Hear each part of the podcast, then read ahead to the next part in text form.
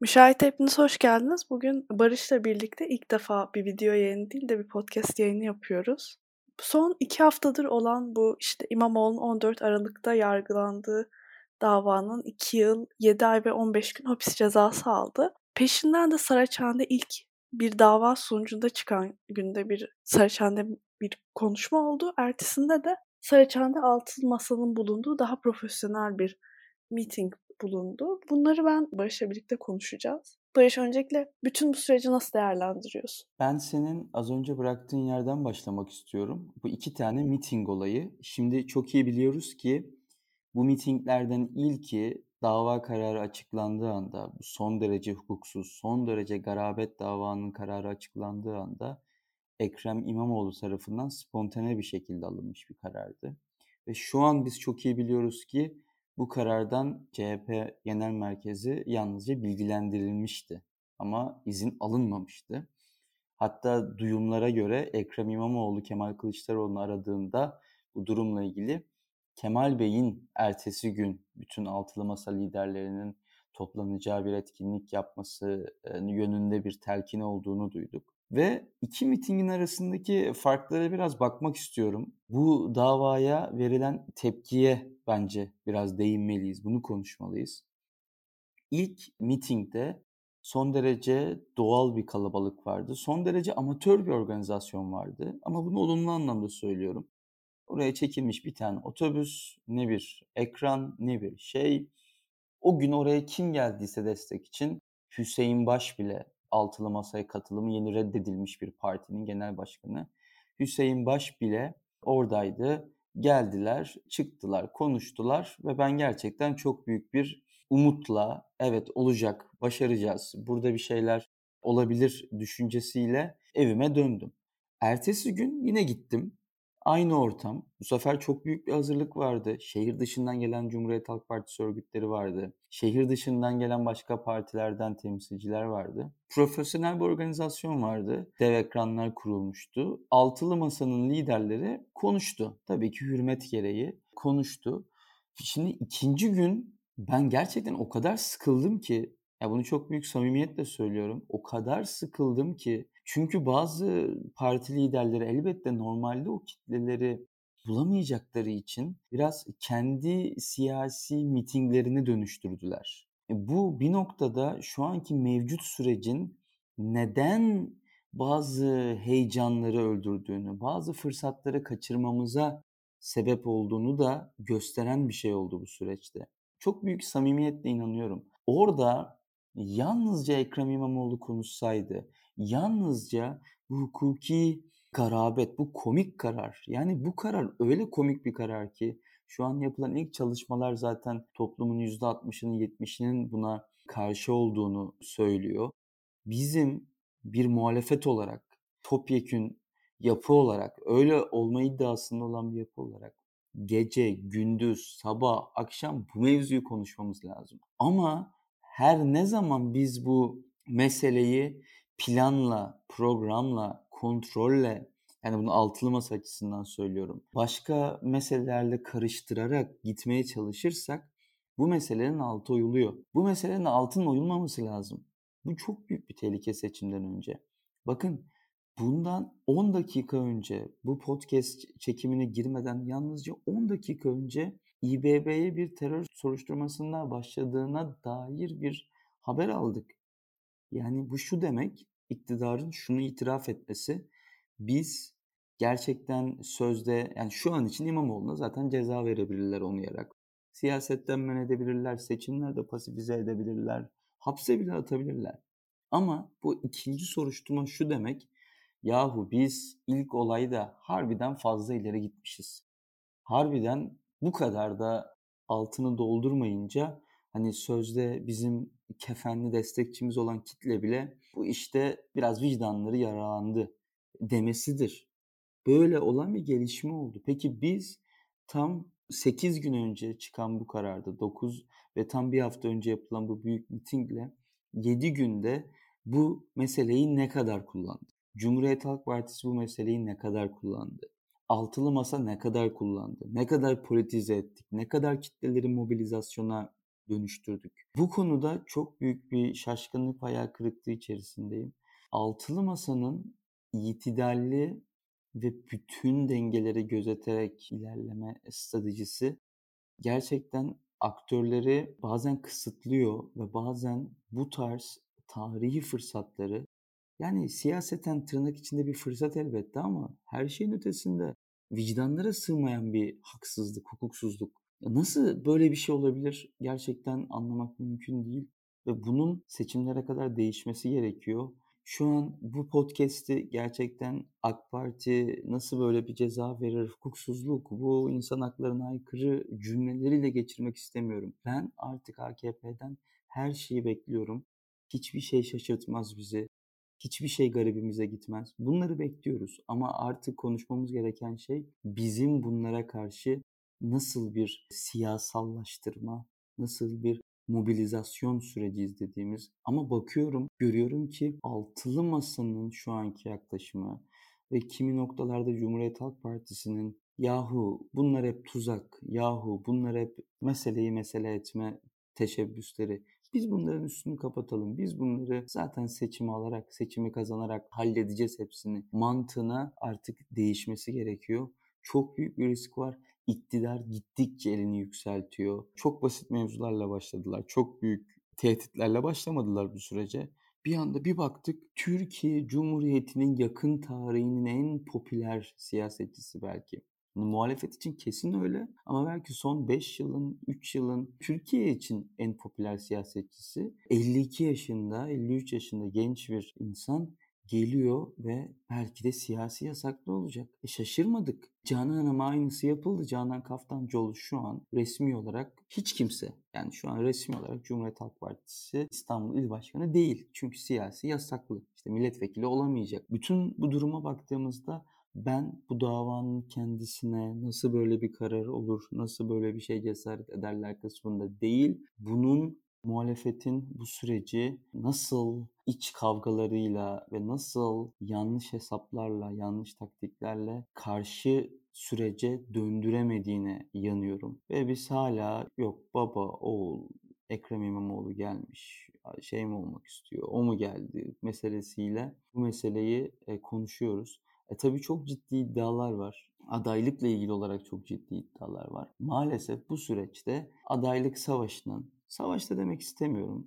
İki tarafın adaylık iddiasının çünkü Ekrem İmamoğlu da iki gün önce yaptığı açıklamada hani oyuna girilirse ben buradayım bu omuzlarda bütün yükleri kaldırır diyerek beni aday koyarsanız ben istiyorum dedi. E, Kemal Kılıçdaroğlu'nun uzun süredir istediği biliniyor. Bu mesele bu adaylık tartışmasının içinde kayboluyor ve bu gerçekten beni çok üzüyor. Bu noktadan hareketle herhalde artık her geçen saniye, her geçen dakika şunu düşünüyorum.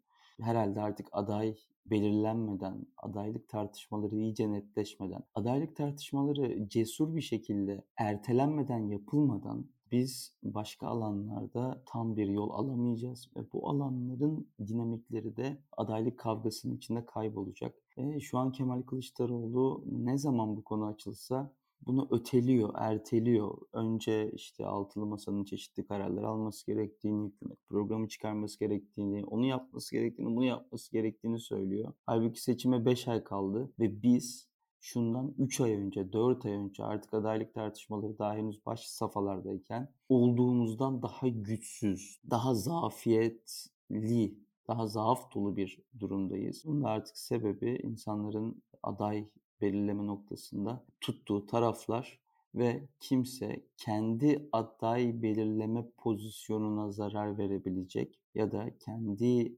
desteklediği kişinin adaylığına bir zeval getirecek bir pozisyon almıyor. Bu gerekli olsa da almıyor, bu muhalefet için iyi olsa da almıyor, bu muhalefet için faydalı olsa da almıyor. Benim bu dava süreciyle ilgili olarak en temel kaygılarım, endişem yalnızca bu davayla kalmayıp muhalefet içinde ciddi bir çözülmesi gereken birlik sorununu gösteren boyutu bu şekildeydi halbuki. Bu konuda sana da katılıyorum. Yani sadece tek bir dava sonucuyla biz aslında mesela ilk Sarıçhane toplantısında şey hissi olmuştu hepimizde.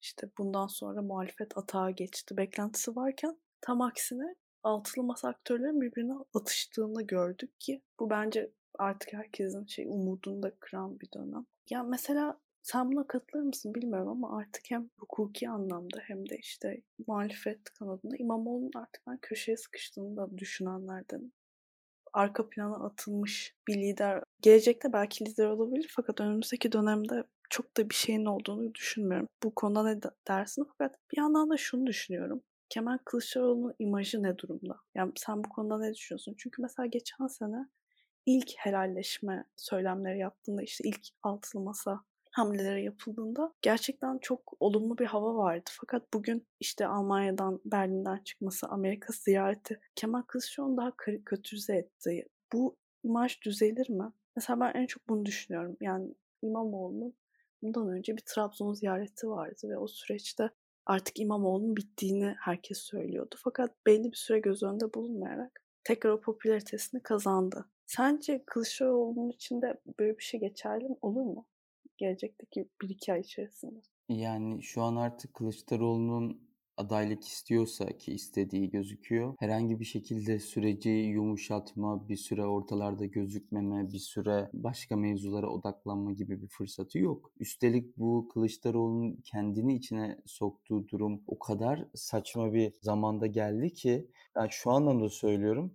CHP'nin en en en en büyük, en kapsamlı, en iddialı vizyonunu açıkladığı dönemin üstüne geldi bu süreç. Cumhuriyet Halk Partisi ve Kemal Kılıçdaroğlu bütün mevzularda geçmeyeceğimiz iki ay sürekli Kasım'ı bekleyin, Kasım'ı bekleyin, Kasım'ı bekleyin. Bakın göreceksiniz, bakın bütün bu yaptığımız işlerin parçaları birleşecek dedi.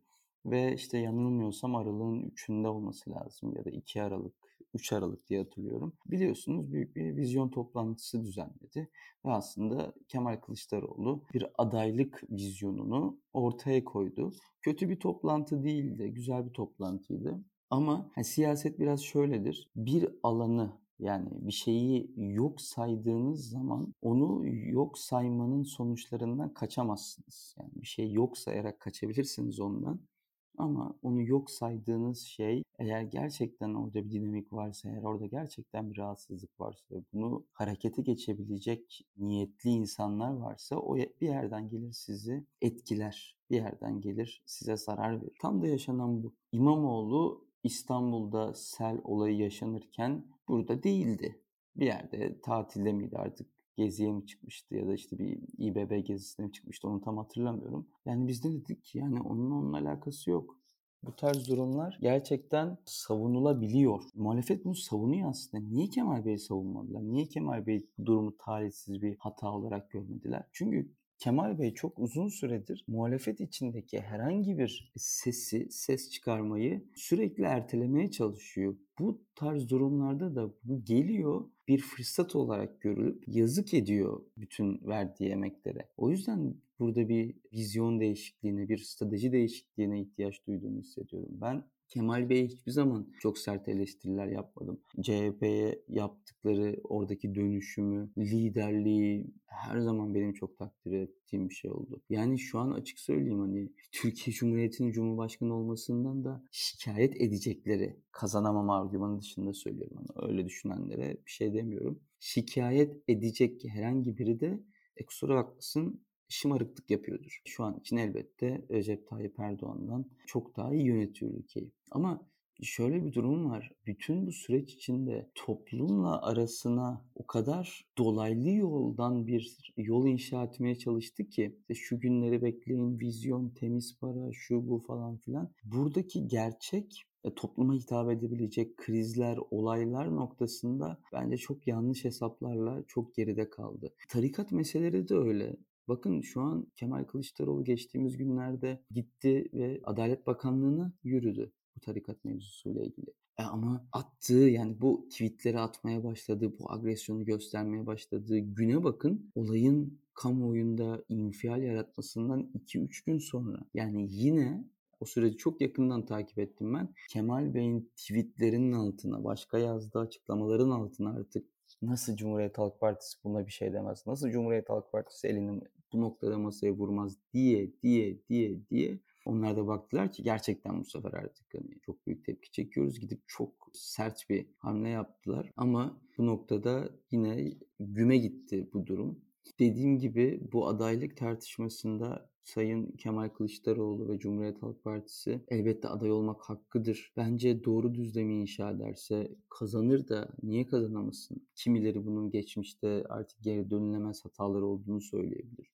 Ha ben öyle düşünmüyorum o ayrı ama maalesef bu yanlış strateji devam ediyor ve Ekrem İmamoğlu davasının şeyin başında konuştuğumuz tepkinin bu denli havada bırakılması, bu denli ya işte bir hukuksuzluk daha yaşandı. Tüh bunu da çözeceğiz boyutuna evrilmesi. Kesinlikle Kemal Kılıçdaroğlu'nun gezisine de, adaylığına da, imajına da yani şu an yolda sokakta görse insanlar diğer olaylara olan tepkilerinden dolayı şöyle yürüyen biri Cumhurbaşkanı olabilir mi diyecek noktaya geldi. Tabii ki hani toplumun belirli bir kısmı kesiminden bahsediyorum ama maalesef ki maalesef diyorum çünkü iktidar bizi bütün bu farklılıklarımızla bir arada olmaya itti de kardeşim yani bunda bir sınır var artık bu kadar farklılıkla bir arada kalmak da kolay değil yani. Hani yani sonuçta ikili bir koalisyon kurmuyorsun. Gerçekten çok büyük farklılıklar bir arada kalmaya çalışıyor. E sen de bu dönem içinde küçük bir kesim bile sandıktan soğusa, küçük bir kesim bile sana inancını yitirse, küçük bir kesim için bile senin bazı noktalarda çok ciddi yanlışlar yaptığını ve bunlardan geri dönmediğini düşünse senin seçim zaferin, seçim akıbetin riske giriyor. O yüzden Kemal Bey'in imajı gerçekten çok büyük yara aldı ve soruna direkt cevap verecek olursam seçime kalan kısa süre nedeniyle çok yani nasıl toparlanabilecek gerçekten iyimser argümanlar bulmaya çalışıyorum ama çok da umutlu olduğumu söyleyemem Aybüke. Evet ya ben burada asıl umutsuzluğa da geçmek istiyorum. Ben aslında bu yayını yapmadan önce bayağı bir düşündüm Barış. İşte bu anketlere baktım. İşte AK Parti'nin oylarının yükselişte olduğunu gördüm. İşte muhalefetin oylarının masanın genel olarak düştüğünü gördüm. Sonra bunu şey olarak da baktım. Gerçekten uzun süredir kimse ekonomiden şikayetçi olmuyor. Sen bunu fark ettin mi bilmiyorum fakat genel olarak bu enflasyona alışma durumu da var. Mesela işte bu ses çıkarma, işte Kemal Kılıçdaroğlu'nun daha temkinli olması muhalifleri ve muhaliflerin çeperinde etkileyebileceği potansiyel insanlara böyle bir durgunluk, bir sıkıntı da yarattı. Yani benim işte Kılıçdaroğlu konusunda en endişeli olduğum konu bunu yaptığını ben hiç görmedim. Yani genel olarak politikalarını bu temkinlik evet belki ortam terörize edilebilir fakat böyle bir endişe var. Fakat seçmen de sıkıldırılabilir. Yani İmamoğlu gibi bir figür olmadığında insanları işte e, harekete geçirecek, böyle coşturacak bir figür. Mesela bu altılı masayı zaten sıkıcı olan altılı masayı daha da sıkıştıracağını düşünüyorum. Bir de bu, burada şeye de geçmek lazım. Tamam mesela İmamoğlu önde olmayacak. Kemal Kılıçdaroğlu en büyük potansiyel aday.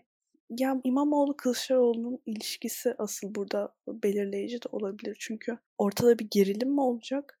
Adaylık konusu ya da işte güncel pozisyonlar durumunda yoksa İmamoğlu Kılıçdaroğlu'nu destekleyebilecek mi? Bence bu da bu konuda çok belirleyici olacak ve bugün işte baktım hani İmamoğlu'nun başarısı birazcık da CHP'nin e, örgütünün başarısıydı. Yani aslında İmamoğlu tek başına çıkıp bu başarı benim tabii ki İmamoğlu'nun kendi başarısı olduğu kadar örgütün de orada sandıkların başında durmasıydı. Örgüt bundan sonra sence demoralize olur mu? Ben en çok bunu düşünüyorum. Çünkü bu sandıkların bundan sonra korunması ya da işte propagandaların işte partinin kendini etrafına tanıtmasını belirleyecek kitle bunlar. Parti elitlerin kadar önemli olan bir grup. Sen nasıl görüyorsun bu süreci? Özellikle örgütlerin psikolojisini. Yani öncelikle şunu söyleyeyim. Şimdi diyelim yarın aday Ekrem İmamoğlu olarak açıklandı. Ya da yarın aday Kemal Kılıçdaroğlu olarak açıklandı. Buradan bütün dinleyicilerimize tekrar hatırlatmış olalım.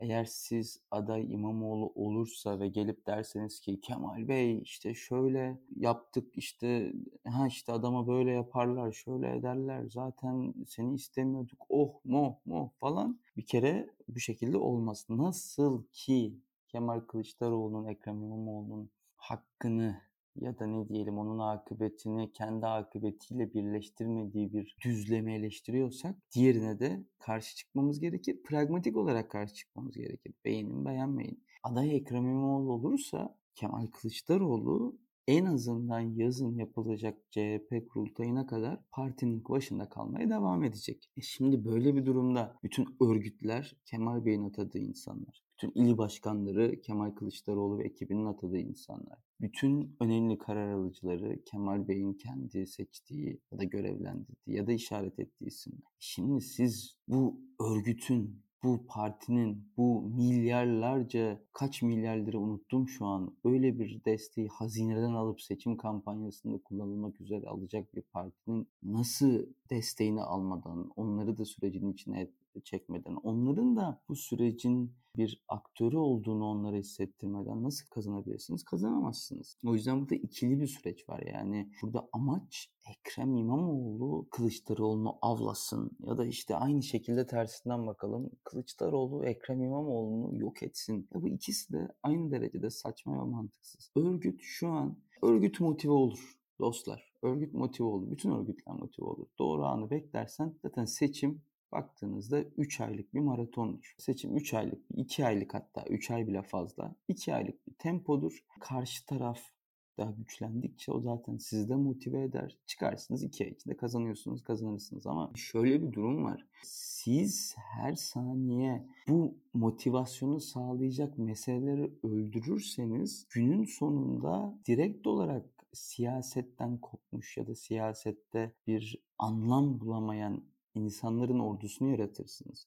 Seçim dönemi mobilizasyonu çok daha yüzeysel kalır. İşte bu çok büyük bir tehlikedir. Çünkü biz hani şu an yani Allah korusun kan dökülmeye ne sebep olabilecek senaryoları konuşuyoruz seçim için. Çok farklı, çok korkunç senaryoları konuşuyoruz. Şimdi siz buna dimdik karşısında durmadığınız sürece hazır bir şekilde, motive bir şekilde, kendinize inanan bir şekilde bu çok kolay manipüle olabilirsiniz. Yani bakın tekrar hipotetik senaryo kuruyorum. Umarım böyle şeyler olmaz ama 2-3 gün sonra muhalefetin yine bir mağduriyet yapılsa, yine işte yarım hasbel kader, işte böyle isteme istemeye bir kalabalık bir yerde toplansa, oradan da bir silahlı saldırı olsa, birkaç kişi ölse, yaralansa, üçüncü gün bir daha sandıklar çalındığında gidip cesaret edebilecek mi insanlar? Burada çok basit bir şey var. Kemal Bey aday olacaksa da hiç sorun değil. Okey olacaksa da senin elinde gerçekten çok değerli, gerçekten toplumun inandığı, samimi bulduğu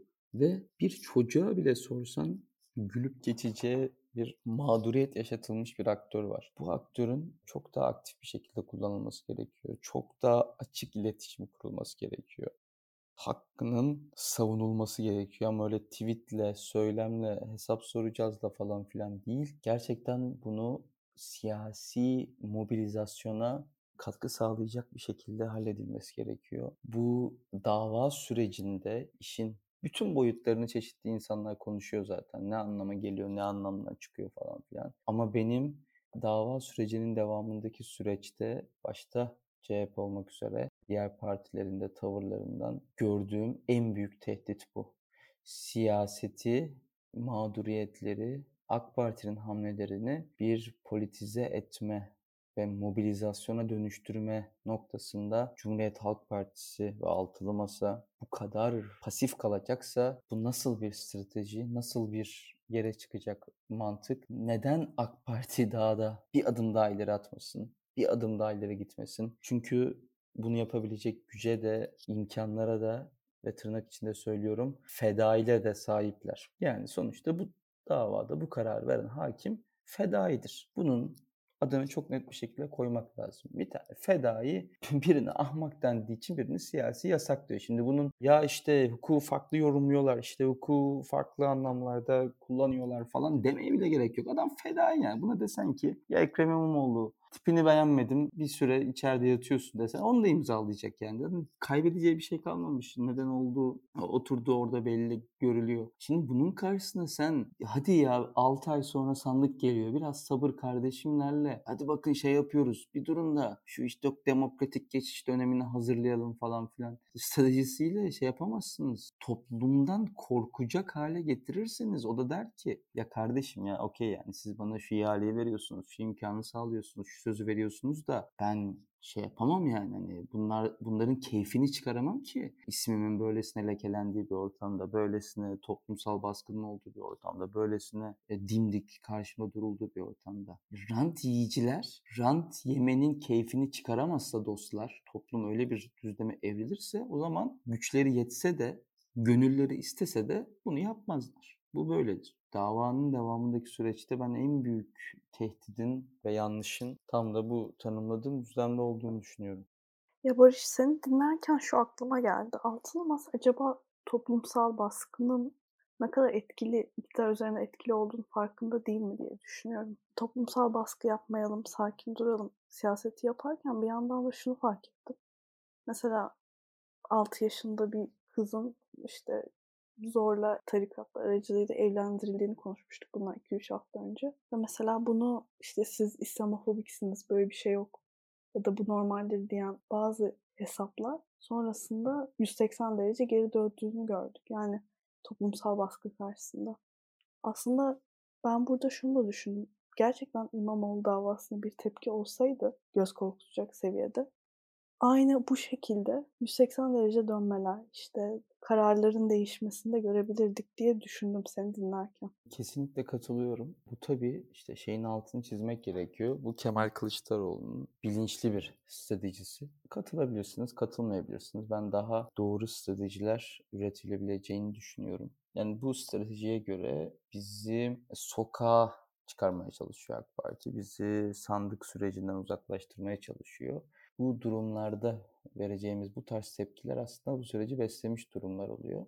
Her şey bu kadar siyahla beyazda değil. Hani bizde sonuçta Ekrem İmamoğlu ceza aldı diye Kılıçdaroğlu'na çıkıp gittiğiniz en yakın devlet binasını kundaklayın demesini beklemiyoruz yani. Ama bu süreç öyle bir noktaya evrilebilirdi ki hala da bu fırsat var aslında baktığında. Gece yastığa başını koyan milyonlarca muhalif hani ne diyelim o pusulaya basacağı günün hayaliyle ya Allah aşkına bana bir görev verin pankart mı asıyoruz şey mi yapıyoruz kahvede insan mı ikna ediyoruz verin ya neyse diyecek bir kuvvete daha fazla dönüştürülebilirdi. Ya biz şimdi ne konuşuyoruz? Kılıçdaroğlu neredeydi? İşte salı günü Kılıçdaroğlu ne diyecek grup toplantısında? Çarşamba günü Meral Hanım laf sokacak mı salı günü konuşmaya? Şaka gibi gerçekten ya. Yani aklım hayalim almıyor. Enflasyon ben gerçekten hepimiz 32. gün belgesellerini falan izlemişizdir. Orada olurdu işte 90'larda falan %150 enflasyon, enflasyon şuna çıktı buna çıktı diyor. Derdim ulan nasıl olabiliyor %100 ya? Harbiden sabah kalkıyorsun biraz daha artmış, sabah kalkıyorsun. Harbiden onu yaşıyoruz yani şu an gerçekten.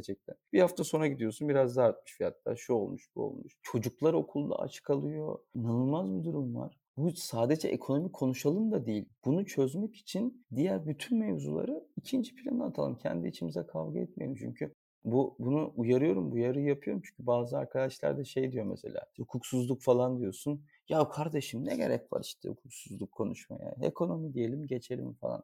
Sanki onlar onların da sebebi değilmiş gibi. Hani o tuzağa da düşmeden söylüyorum bunları, bu isyanımı o şekilde yapıyorum. E dediğinin haklısın. Böyle bir fırsat kaçırılıyor. Bu bir, bir bilinçli bir stratejinin parçası. Ama ben hani şahsen kendi olayı okuma perspektifimden bunun de değişmesi gerektiğini düşünüyorum. Teşekkür ederim Barış'cığım. Seninle yaptığım yayınlar hep en sevdiklerim oluyor. ben teşekkür ederim.